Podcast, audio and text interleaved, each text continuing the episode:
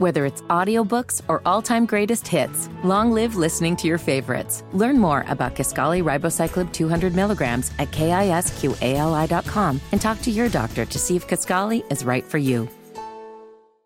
The 265th edition of the Four Corners podcast starts right now. This is the Four Corners Podcast. I'm the luckiest guy in the world. I've said that. To be in Chapel Hill, to be at the University of North Carolina. We win! 54 to 53. North Carolina did it. North Carolina wins the championship. With 20 seconds left to play, goes back to Michael Jordan. Jumper from out on the left. Good! Oh, way to Worthy! Worthy five! The Tar Heels are going to win the national championship! Weber front court. Carolina with foul. He takes the timeout. They're out foul. of timeout. Technical foul. Technical foul on Michigan. They're out of timeout. Front court. Williams on the drive. Gets it back out to hit. Long outside shot. Short rebounded. May. It's over. Carolina has won the national championship. 89-72. And how about them Tar Heels? They are the national champions. I've been the luckiest coach in the world. Pump fake for three. Too strong on the shot. That's it. The Tar Heels are the national daggum champions. Carolina has been tested and tried and been proven successful through all the years. And the way that we will play will be the Carolina way. My love for North Carolina, I mean, I love this school, I love these fans, and I love everything about it, and I would I would die for this school. I really would. Here are your hosts, Josh Marlowe and Anthony Pagnotta. Hello and welcome to another edition of the Four Corners podcast. We are powered by Carolina Electrical Services. Just Josh here, uh, once again with you guys today as I, as I have another great interview for you. As Jon Crispin, college basketball analyst, you've heard him on the show uh, the last couple of seasons, works for ESPN, former Penn State basketball player. Uh, fortunately, he was on the team that beat Carolina in the NCAA tournament back in 2001, but he's become a good friend of the show. And he joined me ahead of the start of the season to talk about the offseason Carolina had and if the Tar Heels are poised to bounce back this upcoming season. I am now joined by college basketball analyst Jon Crispin. Jon, good morning, man. How are you doing today? Oh, I'm good. I'm good. Look, it's November. We're we're close to tipping things off, and and I don't know. This is this is a great time of year for me. Part of it is it's college basketball season. The other part is I, I become relevant again as a college basketball analyst. So it's good to be here. Well, you're you're always relevant to to me. Uh, you're always relevant to my audience, even though, like I mentioned uh, when I when I was in, introducing you, you beat us in the 2001 NCAA tournament, but I think it's all forgiven because you grew Yeah. up, you know, loving Carolina basketball like you rightfully should, and you know. It's it's it's it's okay because a lot of people grow up wanting to play for Carolina. You got to grow up and beat Carolina, so in a lot of different Yeah. ways, you know, you got to live your dreams. And um, I, I can't believe the off season is already over. I can't believe in 72 hours we're going to be watching college basketball game. And, I, and and you told me before we got on the phone here a pretty busy off season for you. You added a new member to your family, so congratulations. You're you're Thank renovating your house, like so. It wasn't even an off season for, for for the Crispins. It sounds like. Yeah, yeah, we try to we try to pack a lot in the off season, and when you're renovating a house, it never goes according to plan. So when when you think that you're going to be done by the time the baby's born, by the time season starts, you're out of your mind, you're crazy, and I'm learning that right now. So I'm enjoying my time living with my parents, who live two blocks away from where we live. So it's it's all good. It's going to be a wild season, and and frankly, I I think the off season may be even more wild than the actual season, given the transfer portal, NIL, all this movement, all the things we're trying to figure out by the time seasons actually start. Now that's uh, that's a really good point. Look, this Carolina basketball program, kind of like your house, it, it underwent a renovation this off season after, you know, basically a disappointing. Um, I, I refer to it as the biggest failure in, in Carolina basketball history last season, starting preseason number one, missing the NCAA tournament, opting to skip the NIT. When you look at what went wrong for the Tar Heels on the court last season. What was the biggest reason they failed to reach any of their preseason goals?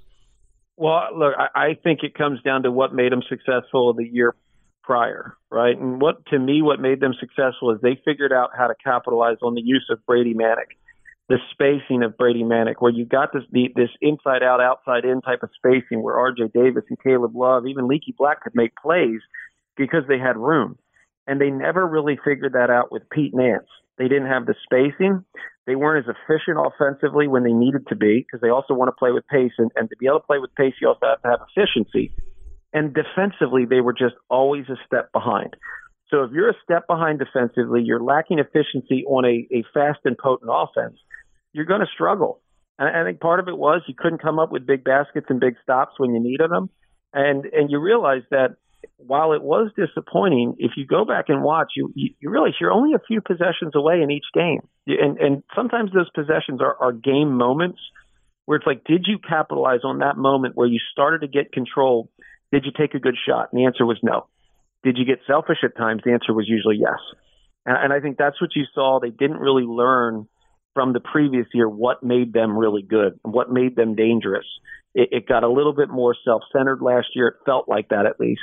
Um, whereas I feel this year, this year's team, you come back with the foundation pieces. You know, in in R.J. Davis and Armando Bacot, these are guys that you can trust. They've been through highs, they've been through lows. And when I hear Armando Bacot talk about how proud he was that they were better on defense, you know, in an exhibition, better in defense in a, in, a, in one of those close scrimmages, I think those are the things you want to hear because what that establishes is it establishes an understanding, a wisdom, right, experience in Armando Bacot, but also it understands, it establishes leadership. And that's something that, that I think a lot of us have been waiting for is who are going to be the real leaders on this team. For Armando Bacot to step up and talk about and celebrate defense, I think that's a that's a good sign for, for the type of leader he's going to be this year. When you when, when you look back at last year, and if, if you think differently, you can feel free to tell me. I felt like Pete Nance was misused, and I thought after the Notre Dame road win that Carolina got, they kind of played old school Carolina basketball with three around yep. two. Do you think if Carolina would have used Pete Nance the way maybe Roy Williams would have used him, and you know put him at maybe at the free throw line as a high low passer and operate from from from that area of the court offensively, that the offense would have been more efficient? Yeah, look, I I think you could have used a guy like Puff Johnson that way too. Um, you you could play perceivably small, but ultimately, what you're doing is you're bringing length around the perimeter defensively, uh, versatile length where you can switch a lot more, be be more. I don't know, just just be more challenging to go against defensively. You know, take breaks at times by switching. So you, you play a smaller lineup in that sense, but then you go high low from the three point line, top of the key in. That that seems to be where they had the most success because you couldn't commit to one or the other. You know, you had to play backside help with guards, and then a skip pass led to a long closeout. Now you're also playing advantage basketball. So there are a lot of things that come from that. But to me, it always was about spacing. Was Pete Nance put in a position to be a threat from the perimeter? And the answer was not always. When he was and he made threes, North Carolina looked good. When he didn't, and he, or when he wasn't in position and didn't make threes, they struggled. So I look back and I say I would almost recruit every single year someone to be Brady Manek because that's the way the game's played. Give me a big stretch four who can shoot the three if I'm going to have a post player like an Armando Bacot. So, so I think they they've got the recipe. They've just got to find the right pieces and maximize the potential of those pieces to be able to maximize the potential of the group. You mentioned the craziness that the offseason provides, and the biggest reason why is the transfer portal. It, it is it, it's changed the sport as much as anything really in the in the history of college basketball. Carolina very active bringing guys in, but also very active, basically shipping guys out. Do you think yeah. it was necessary for the program to move on from Caleb Love? I, I do. I do. Um, and that's. I think it's hard because we say these things, and it's like, oh, that means you're crushing the kid. I'm not. It's not about the kid. It's about the group. And, and I feel like he's got to go someplace else where he can maybe assimilate to the way they play and figure out how to be what he wants to be there. Because here it just didn't work. There were times in the NCAA tournament two years back where RJ Davis and Caleb Love were complementary, but they were complementary in the sense where it was going to be Caleb's night one night to go for 25, 30 points. Maybe it was RJ's night to go for 25, 30 points, but the reality was neither of them had to do that, not with the balance and the strength that they had. So I, I do feel like they're going to have better balance with a guy like Cormac Ryan, who has confidence and swagger, but he also has the humility of experience. I think that's a big step right there. You're getting experienced guys who can shoot the ball, who have also been humbled by the realities of the game.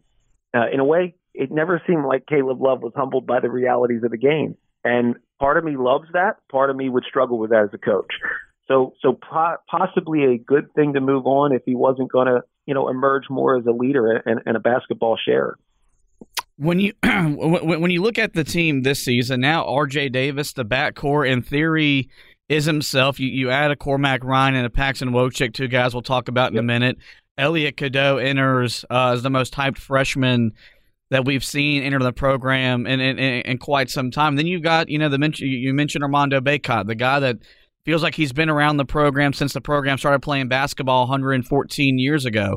What should Carolina fans expect from these two guys as Davis is back for his senior season and Mondo's back for a super senior season? Well, I think you're going to see much more wisdom, and that, and that's the thing, and that's why we say you know experienced teams win in March. Well, why is that? Well, knowledge and wisdom. They just understand without having to tell them what it takes to actually win. They understand that habits do matter. That you are a product of your habits. They understand that you have to be held accountable, so you're not fighting accountability. You know, a lot of times when you see, you know, talented people come in and you talk about talented freshmen coming in, what they need is they need to have seniors around them that understand what it takes to, to be good. And what that takes is humility, accountability, you know, togetherness, connectedness, all these other things that, you know, you think he's a talented player you can just come in and win. Well, R.J. Davis and and and, and Armando Bacot will tell you it's not that easy there's a lot more to it. There's a lot of good talent out there. There's a lot of great teams. It's not easy to just repeat a Final Four run. It, it takes all those humble things, all those little things. I always say success is merely a byproduct of doing a lot of little things right for the right reasons.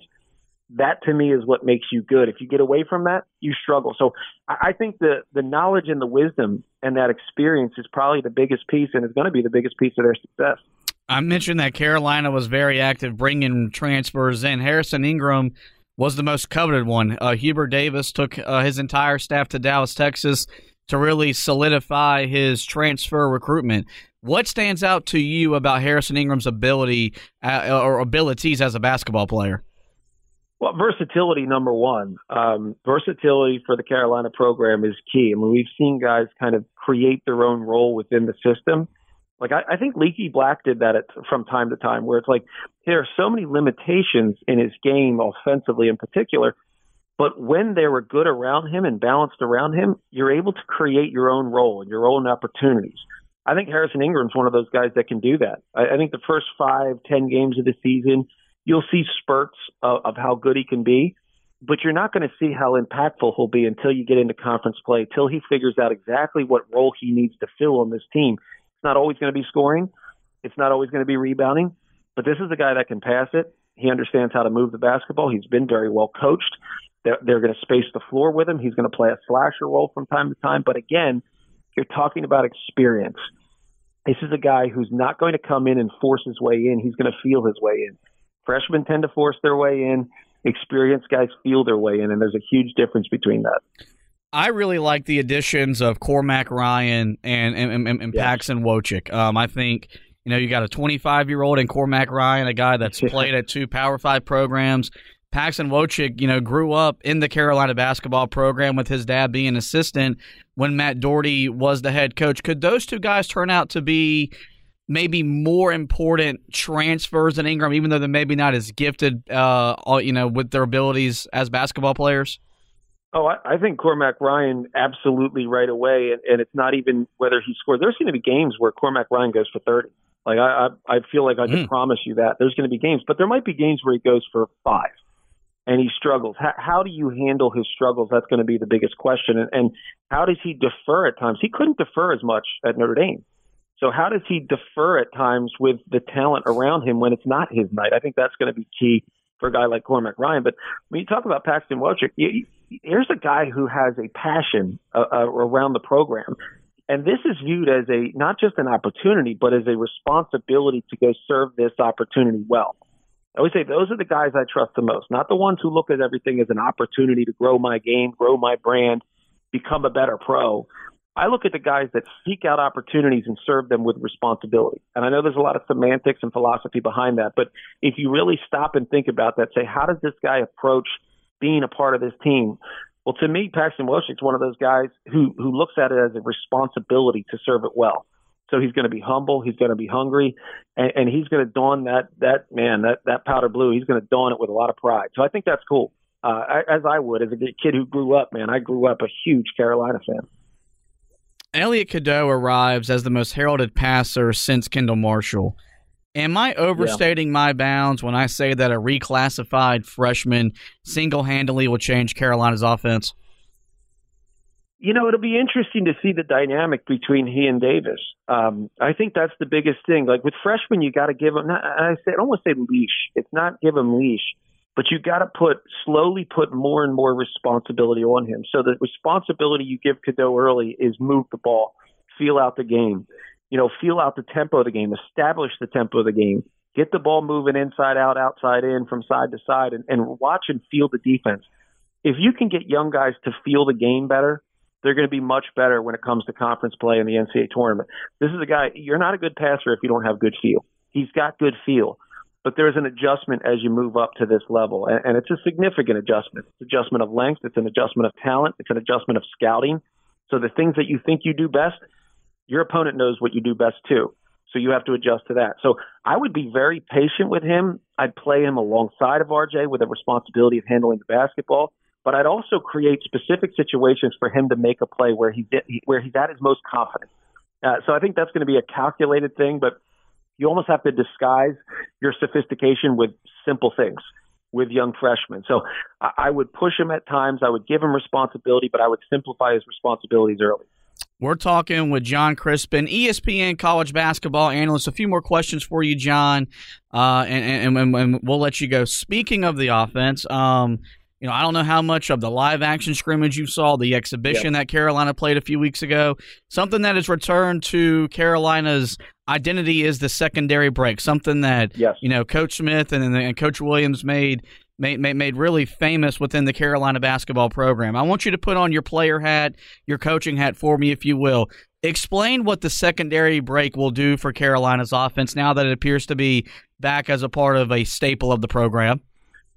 Well, first, first I'll say the secondary break, when when executed properly, is not secondary at all. It's it's simple flow, and when Carolina is at their best, they flow right into that secondary action. So there's the initial surge, which is the defense. If you think about a defense just retreating back, sprinting back, the defense wants you to pull that thing back out, reset, which allows the defense to get set against whatever you're going to run. They want to see you call a play the reason why they want to see you call play. It's not like uh, look, there's the Michigan football stuff that's going on, but in scouting and basketball, we understand each action, and as a defense, you understand how to defend each action because it's something you prepared for. So you don't want to reset and allow the defense to see what you're doing. The secondary break, when it's done properly, they flow right into it, and you never give the defense a chance. Um, I think it's brilliant. We call it secondary break, but really it's just motion flow offense. Uh, it gets you into quick action options. It gets you into an advantage game in terms of advantage basketball. And when you have the talent that Carolina has, you never want to let that defense stop. You want to keep them chasing, force a defense to play in scramble mode for as long as possible. Then you're going to have your advantages. You play to your advantage, and the game gets easy. So, so the whole idea is don't stop your movement. Keep things flowing. The more flow you have, the better pace you have. The better pace you have, the more possessions you're going to have. The more possessions you have, you're playing into the hands of the way Carolina wants to play. So it's key, and it's not just key for what they do offensively. And this is where I think people get lost. It's key for who they are on the defensive end too, because the key with defense is getting your opponent to play your style, your game. You dictate the terms of that engagement.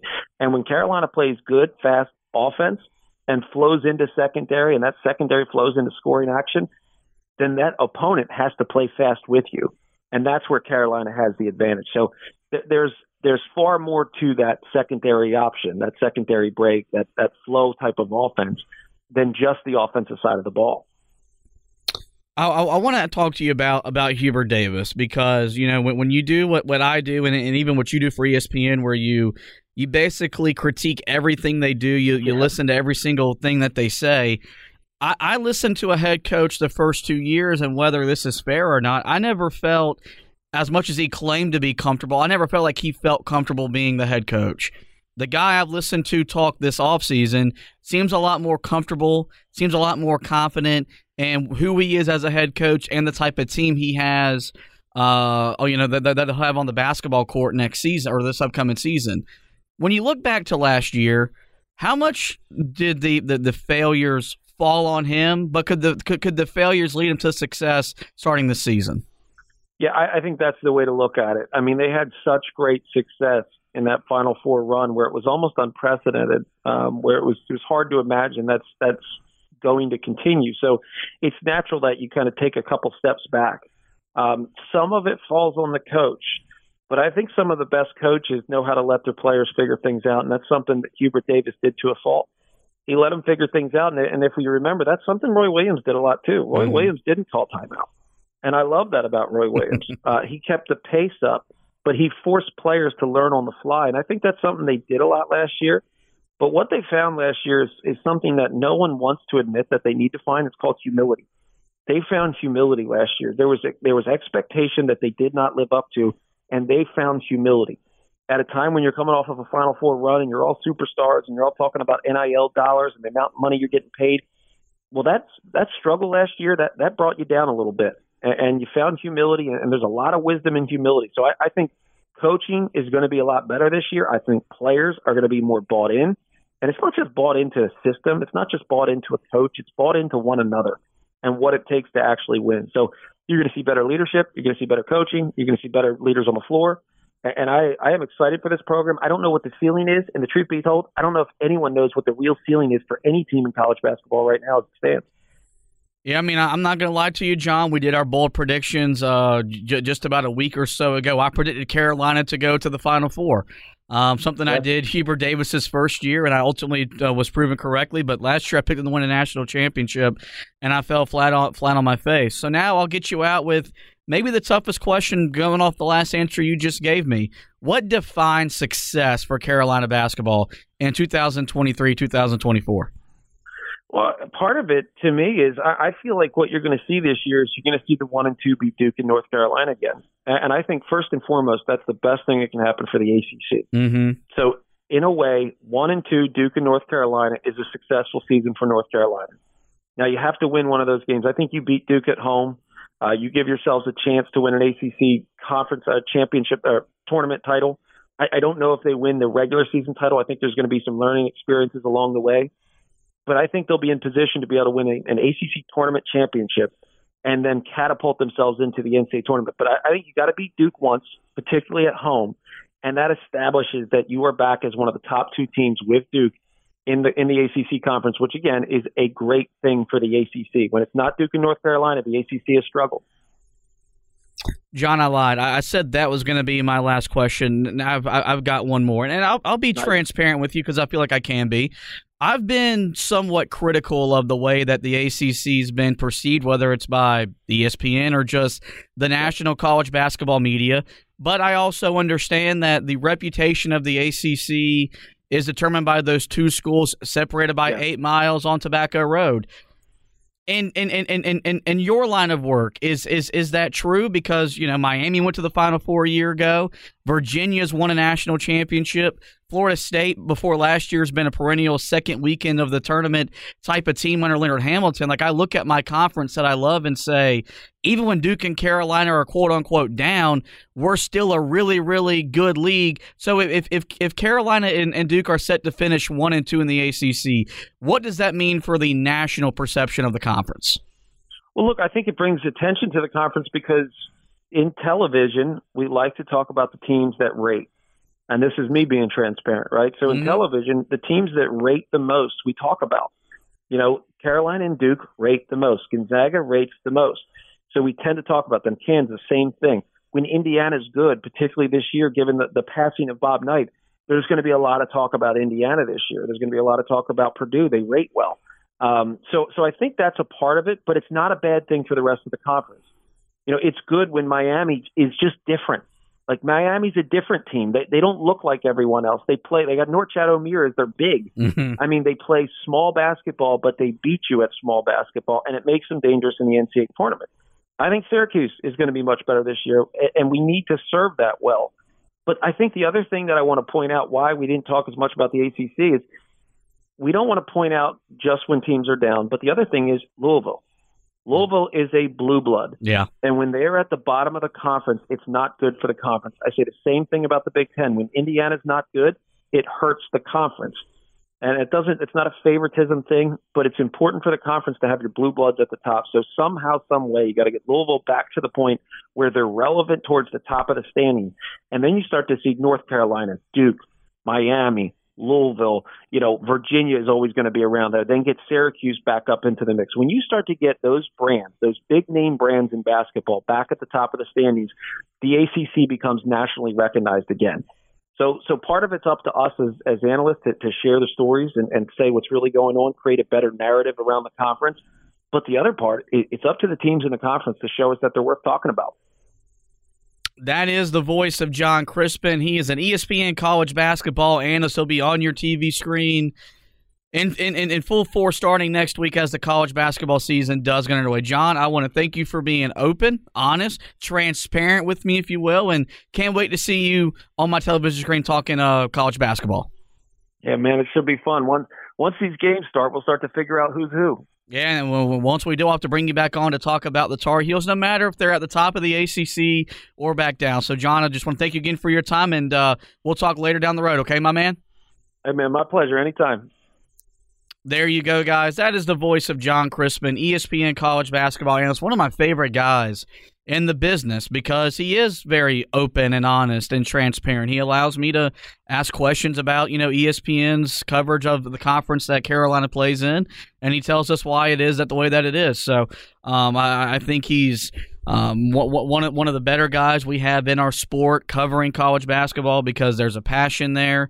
Um, you you can hear it in his voice that, that he loves. He loves college basketball. Um, he grew up a lifelong Tar Heel fan despite beating them in the NCAA tournament back in 2000 uh, in, uh, 2001. So can't uh, can't wait to talk to him later on down the road. That is going to wrap up this edition of the podcast. Before we let you go, guys, we do encourage you guys to visit the website. That's heeltoughblog.com, where um, you, you, will see an article. And we, we didn't get into it on this edition of the podcast because I'll wait for Anthony to be back when we preview the Radford game. Carolina basketball lost a giant. Um, Walter Davis passed away earlier this week at the age of 69.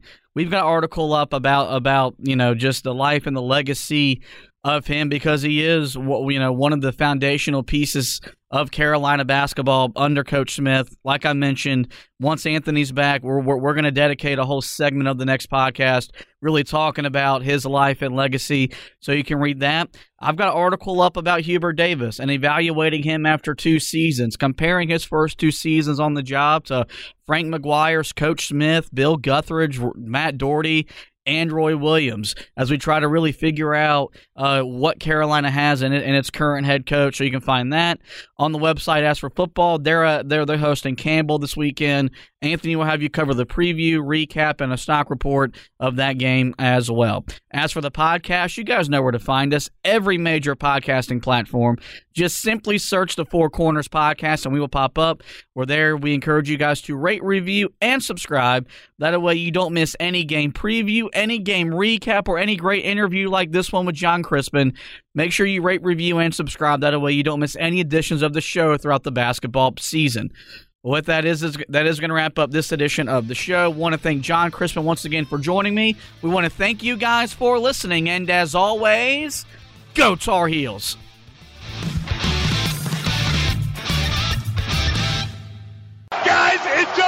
Doesn't get any sweeter than that.